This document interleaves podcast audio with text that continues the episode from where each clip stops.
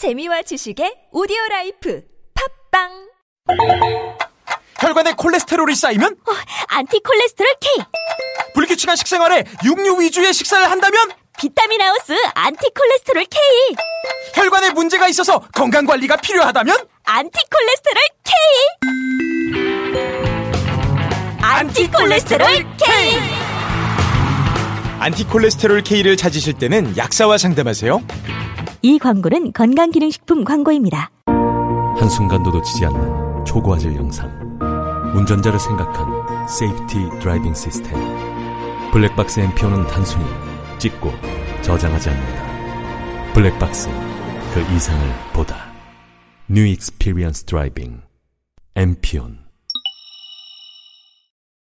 우리 주변에는 많은 슈퍼맨이 있습니다. 바로 공익 제보자입니다. 하지만 그들에게 세상은 따뜻하지 않았습니다. 조직을 저버린 배신자로 대했죠. 고맙다는 응원 한마디 듣지 못하고 어려움을 감내하고 있는 슈퍼맨들에게 이제 우리가 감사를 전해야 할 때입니다. 시민사회 지지 캠페인 어쩌다 슈퍼맨에 기부해주세요. 아름다운 재단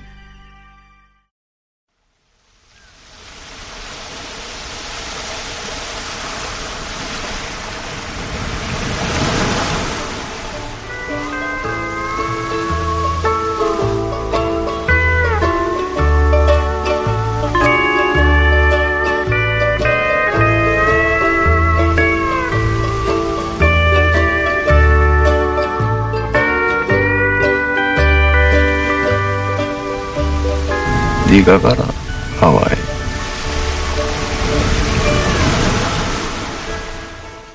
김어준의 뉴스 공장.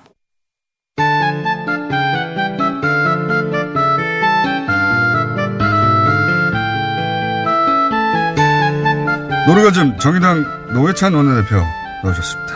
안녕하십니까. 네, 안녕하십니까. 자, 자유한국당 이제 원내대표시니까, 예, 자유한국당 김성태 삼선인데 원내대표가 당선됐습니다. 네. 논평 한마디 해주셔야죠. 같은 원내대표로서. 네.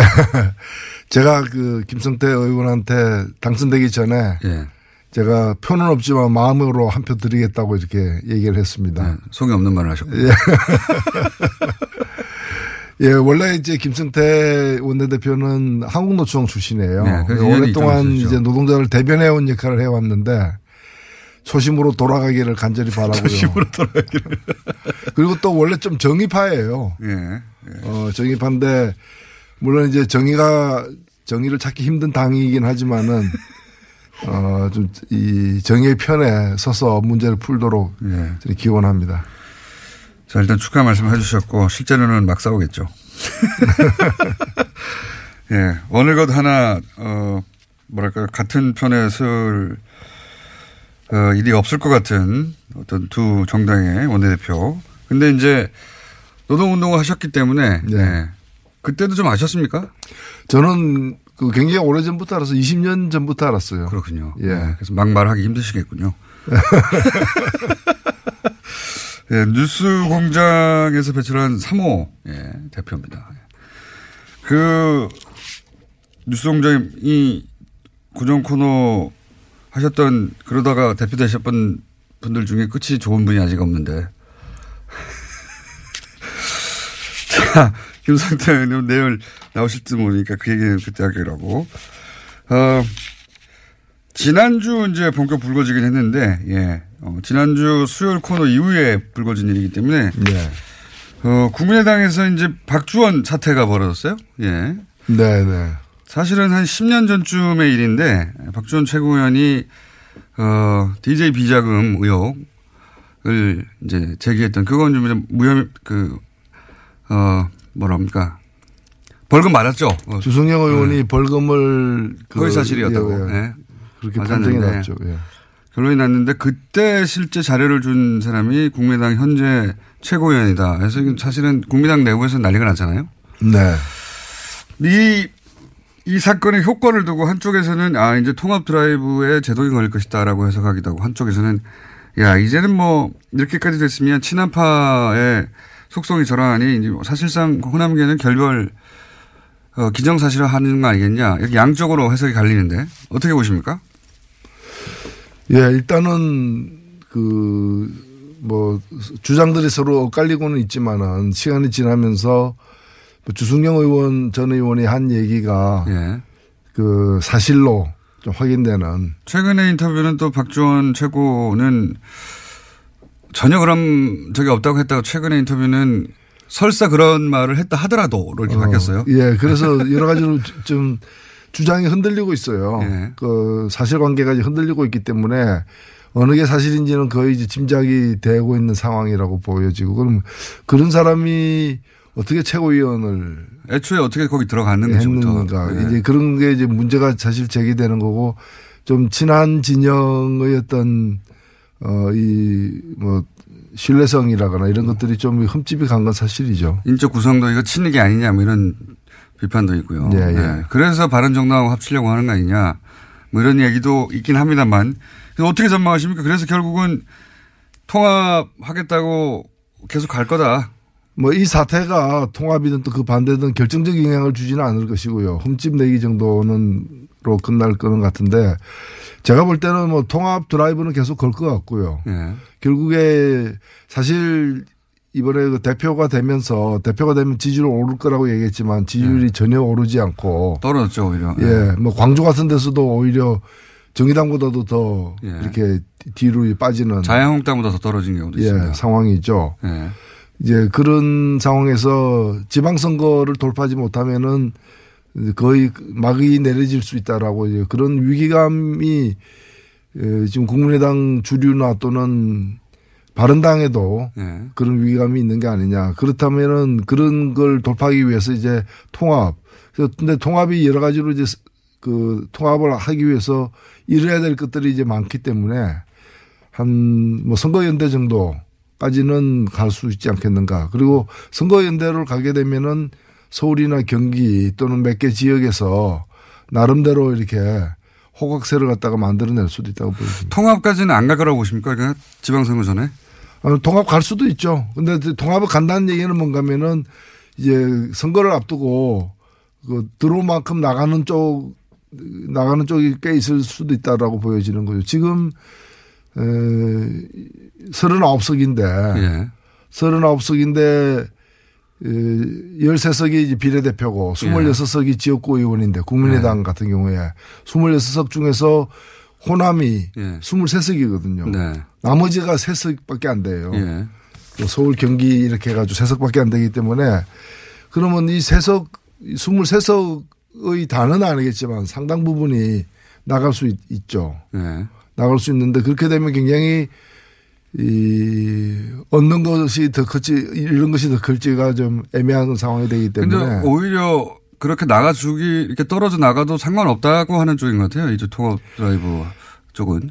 네, 통합하면은 통합하면 호남에서도 지지율이 오른다라고 주장하는데 그거는 온전한 통합일 경우에 그런 것이고 그렇게 나뉘어지게 되면 얘기가 좀 달라지는 것이죠.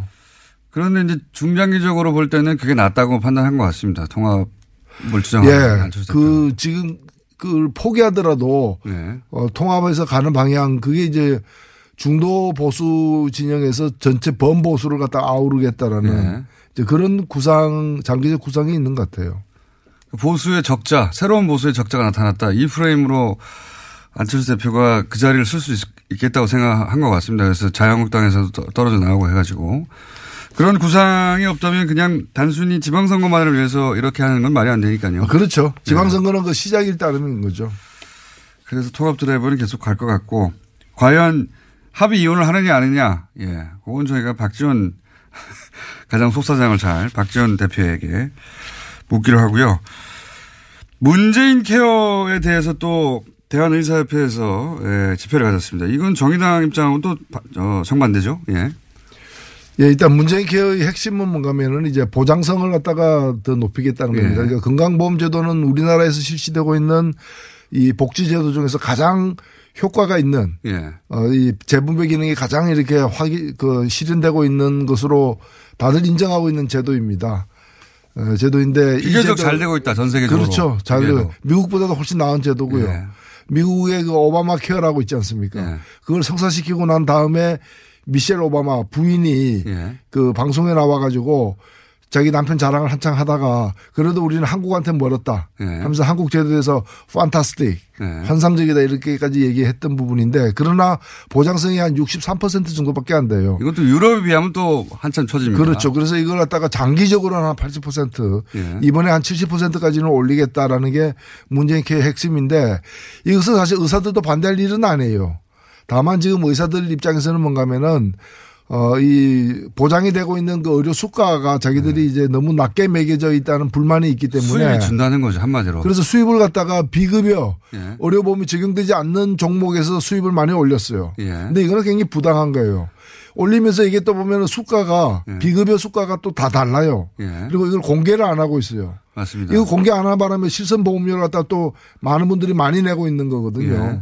예. 그래서 여러 가지 문제가 많기 때문에 비급여가 줄어드는 것은 정당한 일이에요. 예. 어, 정당한 일인데 비급여 줄어들면 이른바 어, 이 잡수입이 줄어든다는 식으로 아, 그래서 그러려면은 급여 항목에서 적정 수가를 보장해 줘야 달라. 예, 예. 그 얘기고 그 얘기는 나름대로는 그할수 있는 요구라고 저는 생각이 됩니다. 그리고 생존권 차원에서 주장할 수 있죠. 예, 그래서 어찌 보면은 문재인 케어가 실시되면서 의사들의 반발은 예상된 것이고 예. 의사들하고 이제 그 보건 당국이 그러면 적정 수가가 어딘가 아 예, 예. 예, 그 수가 재조정에 들어가야 되는 상황이고 들어가기에 앞서서 한번 이제 요구를 강력하게 휴일날 광화문에 모여서 한번 펼친 거죠. 이게 비싼 검사나 이런 것도 싸게 해주겠다. 정부의 얘기는 이거고요. 그러다 보면 의사들은 우리 수업이 줄어든다 이거예요. 복잡할 게 없습니다 사실은. 굉장히 요- 어려운 용어들이 등장하지만 수입이 준다 그렇게 네. 하면 의사들은 그렇게 주장하고 있고 정부는 어, 그 수입은 우리가 어떻게 보장할 수 있는지 연구를 해볼 텐데 어쨌든 방향은 지금 비싼 검사나 비싼 약 때문에 어, 아주 중증 같은 경우에는 어, 시민들이 어렵다. 그 보장을 더 많이 해주겠다 보고. 그렇죠. 이겁니다. 예. 아, 그리고 아주 장기적으로는 그 보험료도 조금 더 올려야 돼요. 올리면서 그렇죠. 의료 예. 보장성 한 80%까지 가려면은 보험료 인상도 불가피하다고 봅니다. 이걸 어려운 얘기 용어를 통해서 하는데 결국 그겁니다. 예. 일반 시민들 입장에서는 당연히 정부가 보장성 강화를 하는 게 좋고요. 의사들은 그렇게 해서 수입이 좀 줄면 이거 어떻게 보존할 거야? 이걸 정부에 묻고 있는 거예요. 예. 어려운 싸움이 아닌데 굉장히 거대한 명문들이 앞에 서 있어요. 돈 때문입니다. 예. 이유는 정의당 입장에서는 당연히 보장성이 더 강화돼야 한다는 것이고요. 예. 그런 것이고 또 정부 얘기하니까 또 해수부가 어제 어 방해 공작 했다 실제 세월호 특조위 활동을 방해했다 구체적으로 이런 결론을 내놨죠.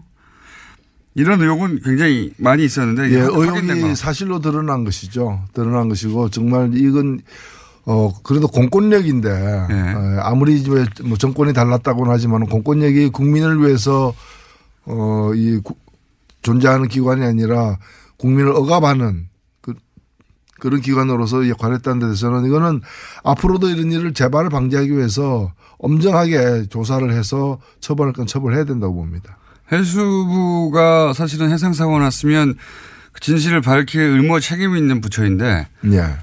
그걸 방해한 거죠. 대통령 당시 박근혜 대통령에게 피해가 갈까봐 그것도 청와대 지시를 받은 어, 그런 정황이 있고 그렇게 해가지고 이제 당한 건 국민이죠. 그 중에서도 실제 아이들이 죽고 그 유가족들이 무슨 그 죄가 있습니까? 유가족들이 가장 큰 상처를 받았던 것이죠. 그러니까요. 예. 예. 무슨 죄가 있습니까? 근데 그거를 정부가 했다는 거예요. 유가족들을 괴롭히고 특조위 활동을 막고 의혹이었는데 이제 최근에 이 흐름은 그 의혹들이 다 사실로 드러나는 뭐 국정원 관련해서 그렇고 해- 해수부 관련해서도 그렇고 그 중에 하나입니다. 예. 그리고 또 연결해서 또 하나가 그 정부가 어, 제주의 해군기지 반대 운동을 했던 강정마을. 이거 진짜 오래된 거죠, 이것도. 예. 이명박 정부 시절부터 시작된 건데. 강정마을을 상대로 해서 정부가 34억짜리 구상권 청구 소송을 냈었어요. 오랫동안 괴롭혔죠. 예. 근데 이거는 이제 정부가, 문재인 정부는 그 청구 소송을 취하하기로 했거든요. 예. 여기 대, 여기 대해서 이제 보수 신문들은 매체들은 당연히 법치주의 훼손됐다. 불법 시에 면죄부 줬다 비판하고 있습니다. 불법 시에 면죄부를 주고 또 그 불법 시꾼들이 부담해야 될 34억을 탕감해 줌으로써 예. 국민 세금이 들어가게 됐다. 그 예. 지연된 저는 황당무계한 얘기라고 생각되고요. 예. 그리고 그 구상권이라는 건그 당시 정부의 일방적 주장이죠. 예. 일방적 주장이고 그런 식으로 따지면은 그 이쪽은 그럼 손해 본 거 없습니까? 그. 강정 마을에 그 주민들의 동의 없이 해군 기지를 만든다고 하면 하는 과정에서 그 주민들이 받은 피해 생업이 전폐되다시피 하고 서로 갈등이라거나 재산상 손실이라거나 공동체 파괴됐어요, 완전히. 그럼요. 그거 다 예. 합치면은 그보다 더 큰 금액일 수도 있는 것이고. 거꾸로 저는 정부를 상대로 소송을 해야 된다고 예, 생각합니다. 그렇죠. 그리고 또 하나는 뭔가면은 구상권 같은 걸 이제 그 청구하려면은 예. 어, 사대강 망친 예. 그 이명박 대통령 전 대통령 그리고 사대강 사업 좋은 거라고 이렇게 그 호- 언론 그 여론을 호도했던 언론사들 예. 이 사람들에게도 구상권 청구해야죠. 요, 요 보수 신문들이 다 구상권 대상이 됩니다. 그렇게 그렇죠. 예. 그렇기 때문에 이건 저는 뭐 늦었지만 예. 그 문재인 정부 들어서서 제대로 문제를 갖다가 지금 그 과거에 엉킨 문제를 좀 풀어가는 과정이라고 봅니다. 그때 당시는 이제 정부가 하는 일을 어, 주민들이 감히 방해해 앞으로 다신, 다시는 그런 일이 없도록 돈으로, 돈으로 괴롭히겠다는 거거든요. 34억을 어떻게 냅니까 주민들이. 말도 안 되는 건데 괴롭히려고 한 거죠. 괴롭히려고. 그러니까 어찌 보면 이 우리 저항권이라고 볼 수 있는데 예. 당연히 이제 잘못됐다고 여겨지는 또는 제대로 절차를 밟지 않고 진행되는 일에 대해서 어 그걸 그 반발할 수 있는 것이죠. 그걸 이제 막기 위해서 이렇게 그 돈으로다가 지금 이 똑같은 일이 어디서 벌어지고 있는가 하면은 노동자들의 그 파- 파업에 대해서 예. 어, 손해배상 청구를 하고 있는 거예요. 이것도 이명박 정부 때부터 이렇게 시작된 맞습니다. 일이거든요. 그리고 예. 유엔 인권위원회에서 그거 그만하라고 하지 예. 말라고 이렇게 계속해서 이제 지적받고 있는 일이거든요. 그게 세월호 집회로 인해서 피해를 입었다고 하는 그 상가들 모아가지고 요런 거를 또 하기도 했고 사실은 이명박 정권 시절부터 정부가 추진한 일에 어, 항의하는 사람들 또는 뭐 그로 인해서 피해를 입은 사람들이 항의 어, 이런 집회를 하면 이런 식으로 이런 식으로 소송을 통해 가지고 예. 예, 괴롭히는 거 정말 많이 했어요. 예, 그렇죠. 예, 그런 걸 정말 많이 했고 그 중에 이제 강정마을 주민들 같은 경우는 그 공동체도 파괴됐고 먹고 살 이 생활이 중지된 거죠. 예, 그분들을 상대로 해서 정부를 상대로 까불면 끝장을 보겠다는 식으로 본때로 보여주는 소송이었기 때문에 이걸 법률용어로 겁박한다 그러죠. 겁박이요? 겁박한다. 과거에는 체류탄 쏴서 체류탄 쏴가지고 이제 그건 못하니까. 시위하는 사람을 물리쳤다면 이제는 이런 이제 손해배상 청구나 구상권 행사 등을 통해 가지고 이렇게 겁박하는 거죠. 돈으로 소송하는 건 이명박 그 정부 시절부터 시작된 하나의 패턴입니다. 예. 진짜 괴롭거든요. 당하기 시작하면. 그리고 이런 소송은 오래 걸리거든요. 아무리 명분이 주민들에게 있다 하더라도 실제 끌려다녀야 되는 거 아닙니까? 이거 진짜 괴로워요. 소송 당하기 시작하면. 그걸 정부가 멈추려 했다는 것이고요. 예.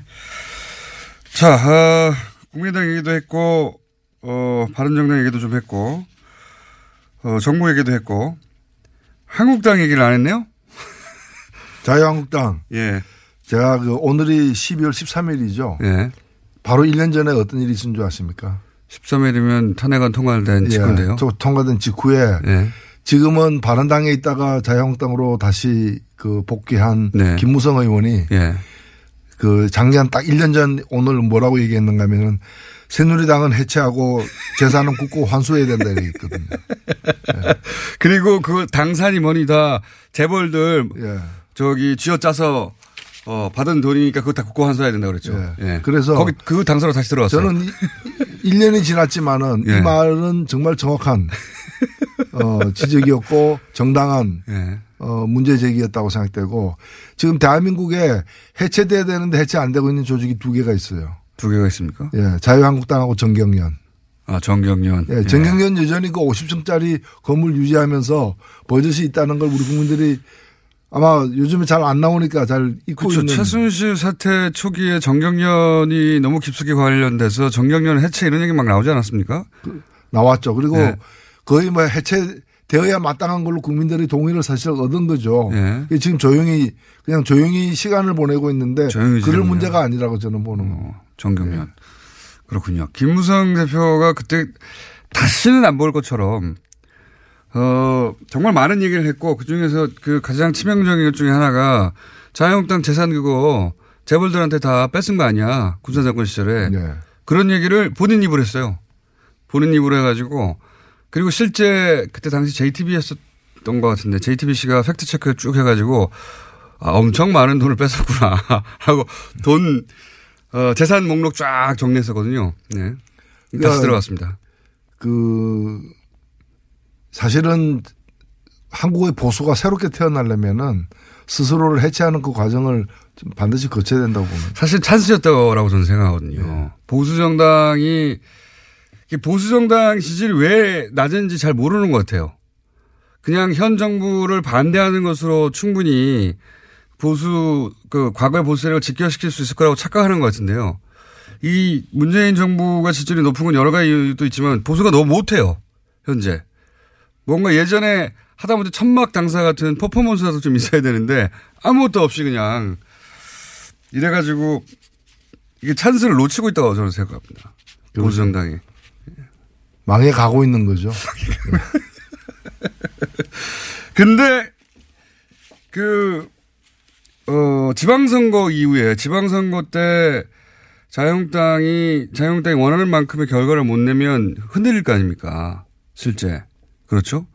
그래서 자유, 그, 지방선거를 기점으로 한 정계 대개편, 이런 가능성이 충분히 있지 않을까요? 국민의당이나 바른정당도 그것 때문에 움직이는 것 같고, 지금. 근데 문제는 이제 국회죠. 사실 국회 의석은 이제 다음 선거 때까지는 변함이 없기 때문에 3년이 남았으니까. 예. 예. 변함이 없기 때문에 뭐 지금도 보면은 그 야당 지지율 다 합쳐가지고 30%밖에 안 되잖아요. 예. 야, 다 합쳐가지고 예. 다 합쳐. 근데 이제 실제로 그 국회 내에서 보면은 그다 합치면은 의석이 50%가 훨씬 넘잖아요. 예. 어, 그래서 이런 상황이 바뀌지 않기 때문에 이것이 가장 큰 문제가 되고 있다. 그래서 국회의 어떤 이 1년 전에 예. 어, 2016년에 이렇게 만들어진 이 그 국회 정치 지형을 어떻게 돌파할 것이냐가 가장 관건이 되는 거죠. 만약에 예를 들어서 뭐 만약입니다만 어 국민의당이 합의 이혼을 했어요. 그래서 한 20여석 가까이 떨어졌습니다. 그리고 그 국민의당이 이제 정책 그 공조를 민주당하고 더 긴밀히 한다 하더라도 그럼 어떻게 됩니까? 대결 구도가 어, 자유한국당과 바른정당과 국민의당이 합친 곳이 손을 잡고 한 20여석으로 손을 잡고 그럼 100 그쪽이 더 많네요. 많죠. 예, 네, 그쪽이 더 많네요. 국민의당이 어떻게 쪼개지는가에 따라 다른 문제죠. 네.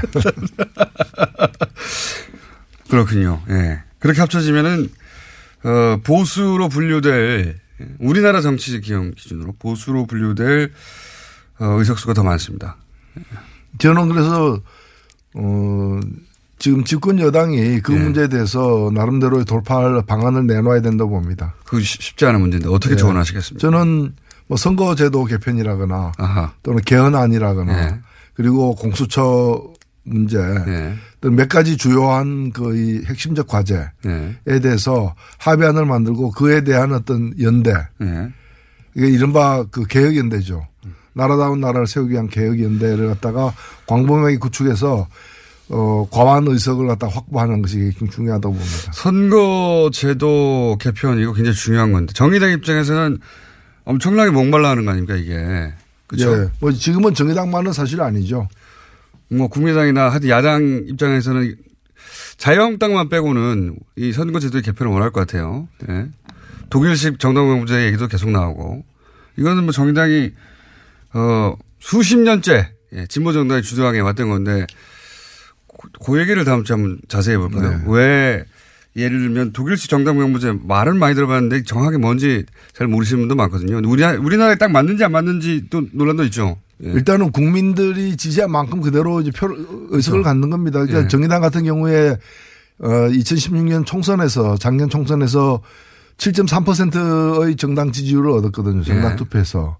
그럼 독일 같으면은 7.3% 얻었으면은 예. 의석도 70, 7.3% 갖는 겁니다. 맞습니다. 그러면 300석 중에 7.3%는 22석이 되는 거죠. 엄청나게 큰 거죠. 지금 정의당이 22석이라면은 예. 저는 엄청나게 많은 일을 갖다가 정의당 혼자서 하는 것이 아니라 예. 더민주당하고 같이 한다거나 해가지고 많은 걸 돌파해낼 수 있었다고 사실 생각되거든요. 예. 그 정의당 입장에서는 아니 정육점 가서 소고기를 샀는데 730g을 샀어요. 예. 집에 와서 보니까 200g밖에 없는 거예요.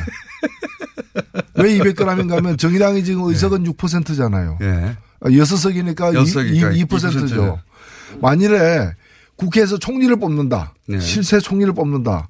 그러면 국민들의 7.3%가 정의당에게 자기를 대신해 달라고 이렇게 표를 위임했는데 예. 정의당이 국회의원에서 대변할 수 있는 것은 2%밖에 안 된다는 거죠. 예. 5%가 없어져 버렸어요. 예, 그래서 이건 정의당만이 아니라 어떤 정당이든 예. 민심을 얻은 만큼 국민으로부터 지지를 받은 만큼 권력을 행사하는 그런 선거제도로 그것이 독일식이든 영국식이든 무슨 식이든 간에 뭐 영국식은 아닙니다만은 연동형 비례대표제라고도 부르는 예. 그런 선거제도로 바꾸는 것이 일단 공정하다는 거죠. 그게 듣기에도 당연히 합리적인데 우리나라 비교해 보시면 우리는 49.9%를 받아도 어 50.1% 받은 사람 한 사람은 뽑거든요. 그러니까 네. 49.9%를 지지하는 사람들을 대변하는 어, 의원은 진출을 못하는 겁니다. 그런 거죠. 정의당도 7% 정도를 전국적으로 받는데 7%만큼의 의석수를 못 얻는 거죠. 선거제도 때문에. 어떤 그 지역 정당이 아닌 전국 정당이 있어 가지고 모든 선거구에서 모든 선거구에서 나가가지고 다 30%를 받으면 지지율 30%인 정당은 지금 굉장한 거 아닙니까? 예. 두 번째 정당 정도 돼야 되는데 예. 모든 지역구 나가가지고 출마해가지고 30% 받으면 다 떨어지는 거죠. 그렇죠. 한 사람도 당선자가 없는 당선자가 지역구에서는. 없는. 예. 그래서 이런 어, 이 맹점을 갖다가 좀 어, 바꾸는 선거제도 개편이 무엇보다도 시급하다 이렇게 보입니다. 그걸 다음 주에 자세히 구체적으로 얘기를 좀 해보죠. 네. 어, 왜냐면 이제 개헌 이야기가 나올 때가 됐거든요. 예. 자, 어, 오늘 여기까지 하겠습니다. 지금까지 노예찬 원내대표였습니다. 감사합니다. 네, 감사합니다. 태초에 하나님이 술 친굼 술친굼 창조하셨습니다. 어쩐지 하느님이 술만 내리실 리가 없습니다. 자 오늘 달릴 건데 굼벵이 챙겼지? 맞다 굼벵이 아, 야 내가 한 포 준다 이거 귀한 거니까 꼭 갚아 술친굼 먹으면 술자리에서 완전 날아다니잖아 음주 생활의 quality가 달라진다니까 이 연말 회식도 술친굼만 있으면 걱정 없어 연말 회식 절대 강자 술친굼. 술친굼 공식 쇼핑몰 회원만을 위한 추가 증정 이벤트를 확인하세요. 쉽지 않은 브랜드 육성, 해도 해도 어려운 마케팅. 이젠 세계를 대표하는 서울시 우수기업 공동 브랜드 하이서울 브랜드와 함께하세요. 성공의 지름길 하이서울 브랜드 서울시가 사랑하는 하이서울 브랜드 서울 프리미엄 하이서울 브랜드 자랑스러운 우수기업 하이서울 브랜드 하이서울 브랜드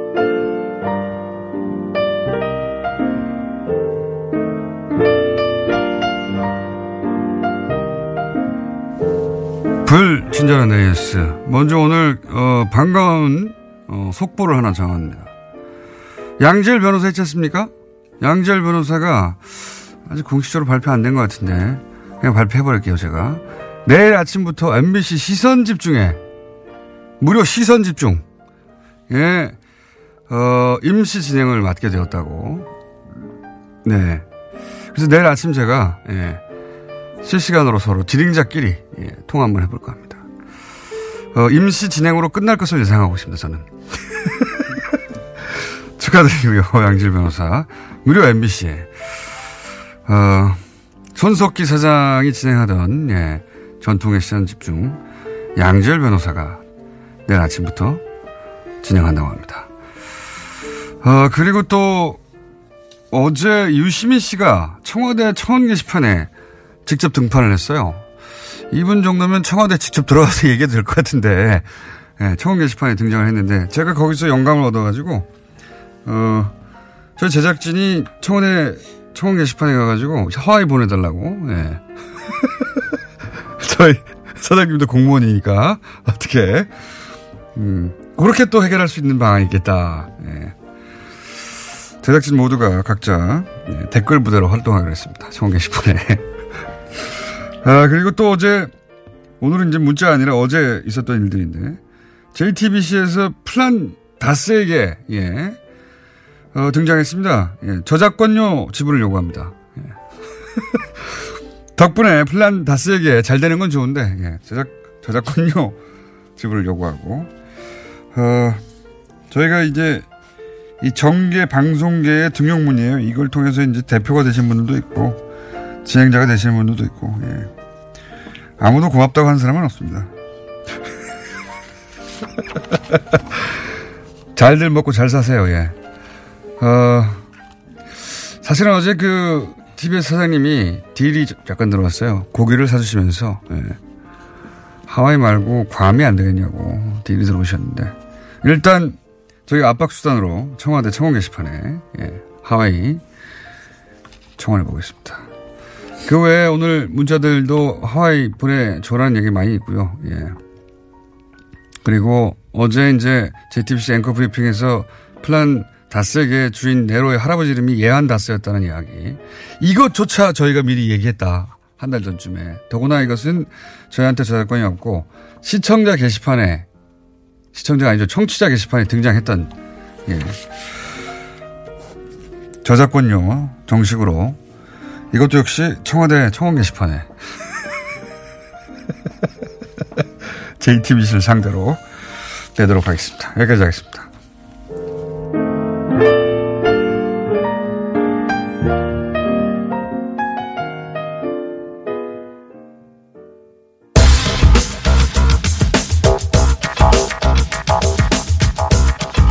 자, 어, 과학 팟캐스트를 사실상 하나밖에 없기 때문에 이끌고 있는 원종우 씨.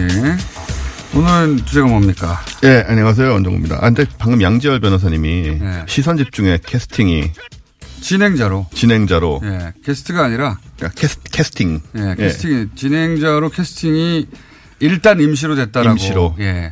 저는 뭐 임시로 끝날 거라고 봅니다만. 예. 아, 예, 뭐, 저한테도 연락들 주시면 제가 어디든 나가서, 뭐, 임시든, 뭐, 레귤러든 열심히 하겠습니다. 네. 아, 아, 오늘은 성탄절도 다가오고 또 겨울 하면 어쩐지 커플의 계절 이런 느낌이 왠지 좀 있어요. 뭐, 실제로 그런지 모르겠는데. 그렇게 주장하는 거죠. 자기들이 추우니까 누구 생기라고. 겨울이라고 뭐 사랑이 더 잘 되고 그런 게 뭐가 있겠습니까만은 어쨌든. 예, 그래서 어, 사랑의 어, 좀 동심 파괴를 제가 하려고요. 동심 파괴. 사랑의 생물학. 예. 사랑이란 것이 정말 뭐 그렇게 훌륭하고 숭고한 것이냐. 라고 이게 뭐랄까요. 이게 다 로맨틱한 상상을 깨는 그렇습니다. 과학의 화학이죠, 화학. 예, 그 원래 과학의 역할이 좀 그런 게 있잖아요. 예. 그 어. 이야기를 좀 해보시려고. 네. 일단 뭐, 수- 뭐 사랑은 순고하고 순수하다. 뭐 그냥 전통적인 생각이 있고 또 서양에서는 뭐 신이 내린 인간의 감정 이런 이미지도 있잖아요. 네. 근데 뭐 뇌과학이 발달하면서 이제 사랑이 역시나 네. 뇌 속의 활동일 수밖에 없다라는 게 이제 좀 많이 정리가 됐죠. 뭐 당연한 면이 있습니다. 왜냐하면은 네. 뇌기능이 정지되면 혹은 뭐 뇌- 뇌기능이 굉장히 저하되면 사랑할 수 없겠죠. 당연히. 그렇습니다. 예. 예.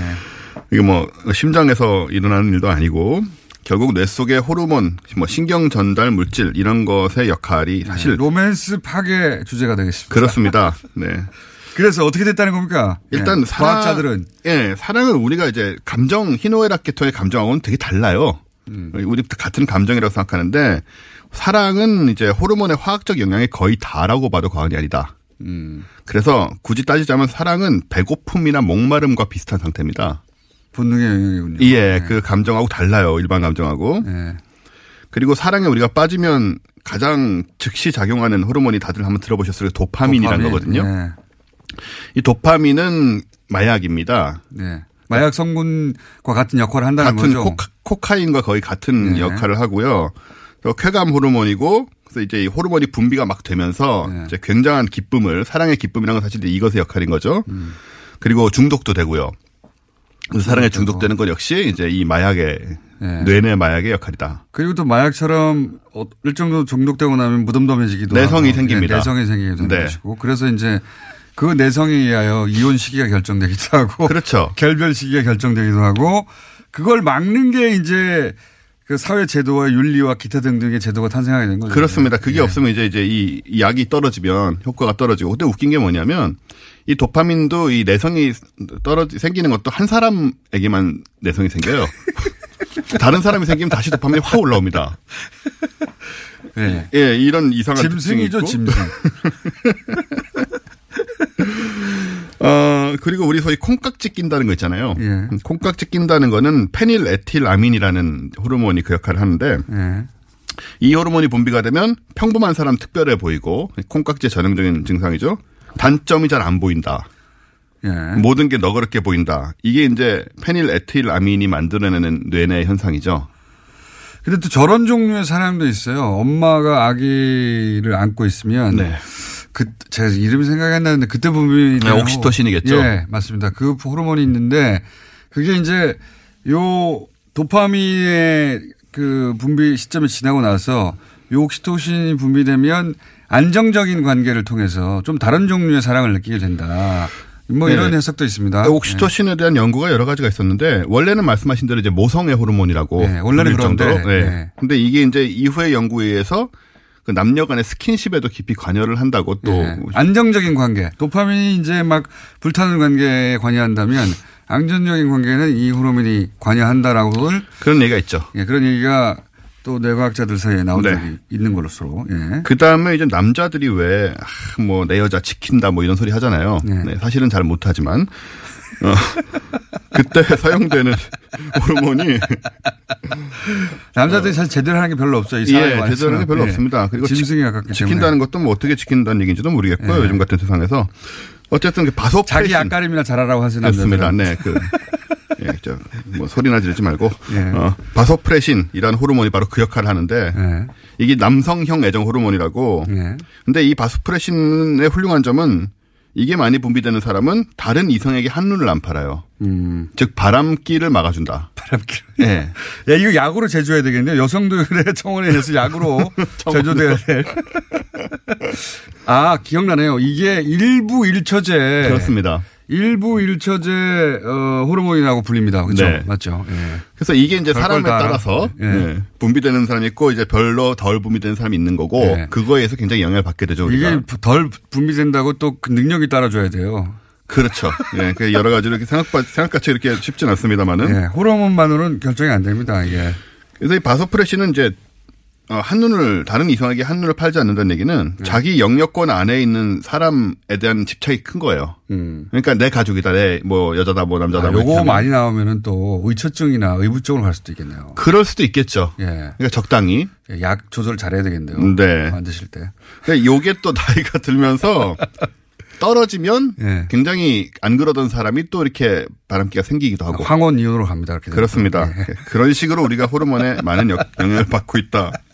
그리고 이게 딱 재밌는 게 저도 제법 됐는데 이 관심이 있어서 한번 들여다본 적이 있는데 네. 이게 또 아미노산 결합물이에요. 다.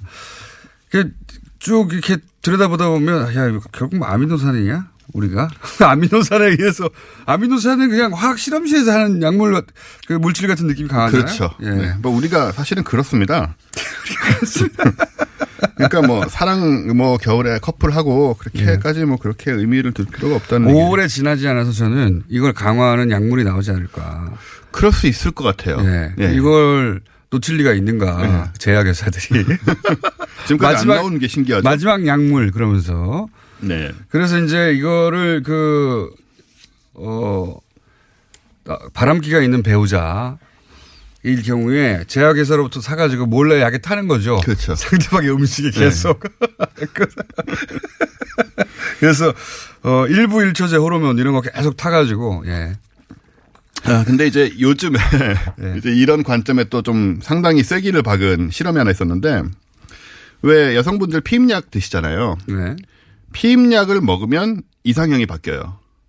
그런 결- 연구가 있습니다. 예, 영국 스코틀랜드 스털링 대학에서 네. 이 피임약을 복용하는 만 18세에서 24세 여성 18명 예. 그리고 복용하지 않는 37명을 대상으로 취향 조사를 했거든요. 그러니까 그 전과 후를 비교를 했다. 그렇죠, 그렇죠. 예. 그 조사에 사용된 얼굴은 이제 컴퓨터 그래픽으로 남녀 20명의 사진을 합성했어요. 예. 어, 그리고 모니터에 이제 매력적이라고 생각하는 얼굴을 선택하도록 한 거죠. 예. 그 결과 피임약을 복용하지 않은 그룹은 두 차례의 조사에서 전부 남성적인 얼굴에서 매력을 느끼는 것으로 동의를 했는데. 그렇죠. 예. 근데 피임약을 복용한 경우에는 복용 전에는 남성적인 얼굴에 매력을 느끼다가 예. 복용 후에는 이 비율이 매우 낮아지게 됩니다. 아, 유의미한 변화가 있더라. 그렇죠. 그 남성적인 얼굴이란 건 각지고 좀 이렇게 그런 거잖아요. 수, 예. 털 수염 많고 뭐 이런 거요.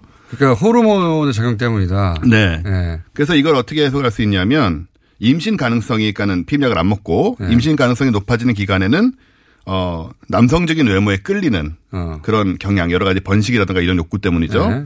그러다가 피임약으로 이제 임신 가능성이 낮게 되면 이성 취향까지 훨씬 어, 덜 남성적 혹은 좀 여성성 자기가 익숙한 모습으로 변하는 겁니다. 그래요? 네. 그래서 이제 결국은 이 이상형 혹은 남성을 보는 기준 혹은 그 이것도 역시 호르몬의 작용이 그런 거죠. 명백하다라고 하는 그렇습니다. 방증이 되는 연구 결과다. 네. 남자들을 바꾸는 무슨 약은 없어요? 쉽지 않을 것 같아요. 남자들이란 건 원래 단순하고 강렬해서 원래 단순한 게 고치기가 힘들어 이게. 그렇습니다. 약간 미미하고 복잡해야 되는데.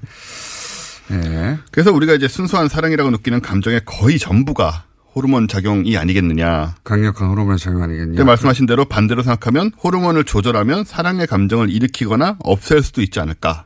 그래서 저는 이거를 이게 이제 뭐랄까요. 우리 그 인식에 반하기 때문에 네. 사랑이라는 감정이 워낙 순수하고 사랑이라는 감정이 위대하고 이런 그렇죠. 이제 그런 믿음을 강화시켜 왔잖아요. 문화적으로.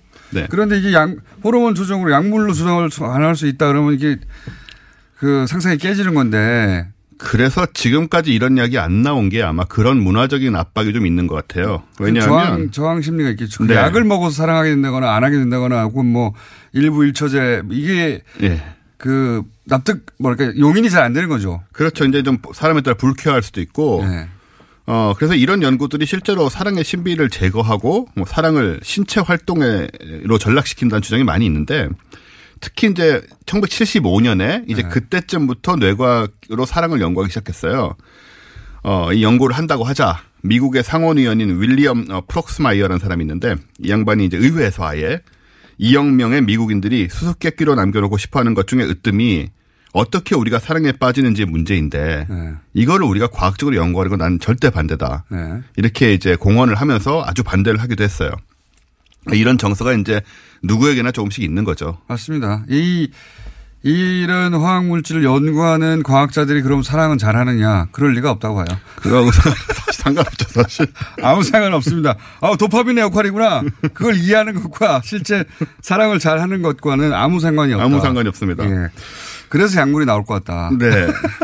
그래도 예. 생각해 보면 이제 우리가 이게 뭐 뇌 활동 이거 호르몬 활동이라고 해서 감정 자체가 없어지는 건 아니잖아요. 그리고 이걸 자기 마음대로 조정할 수 있는 것도 아니에요. 네. 조정할 수 있는 것도 아니고 불가항력적인 면이 있습니다. 네. 예. 어쨌든 원인이 무엇이든 뭐 행복과 즐거움을 주니까 호르몬 역할이든 뭐든 간에 사람들은 계속 뭐 사랑에 목을 메고 올겨울에도 다 커플로 행복할 근데 것 약이. 나오면 이제 누가 사랑한다면 약 먹었어 그러겠죠. 그러겠죠. 네. 좀 여기까지. 하겠습니다. 원종우 씨였습니다. 안녕.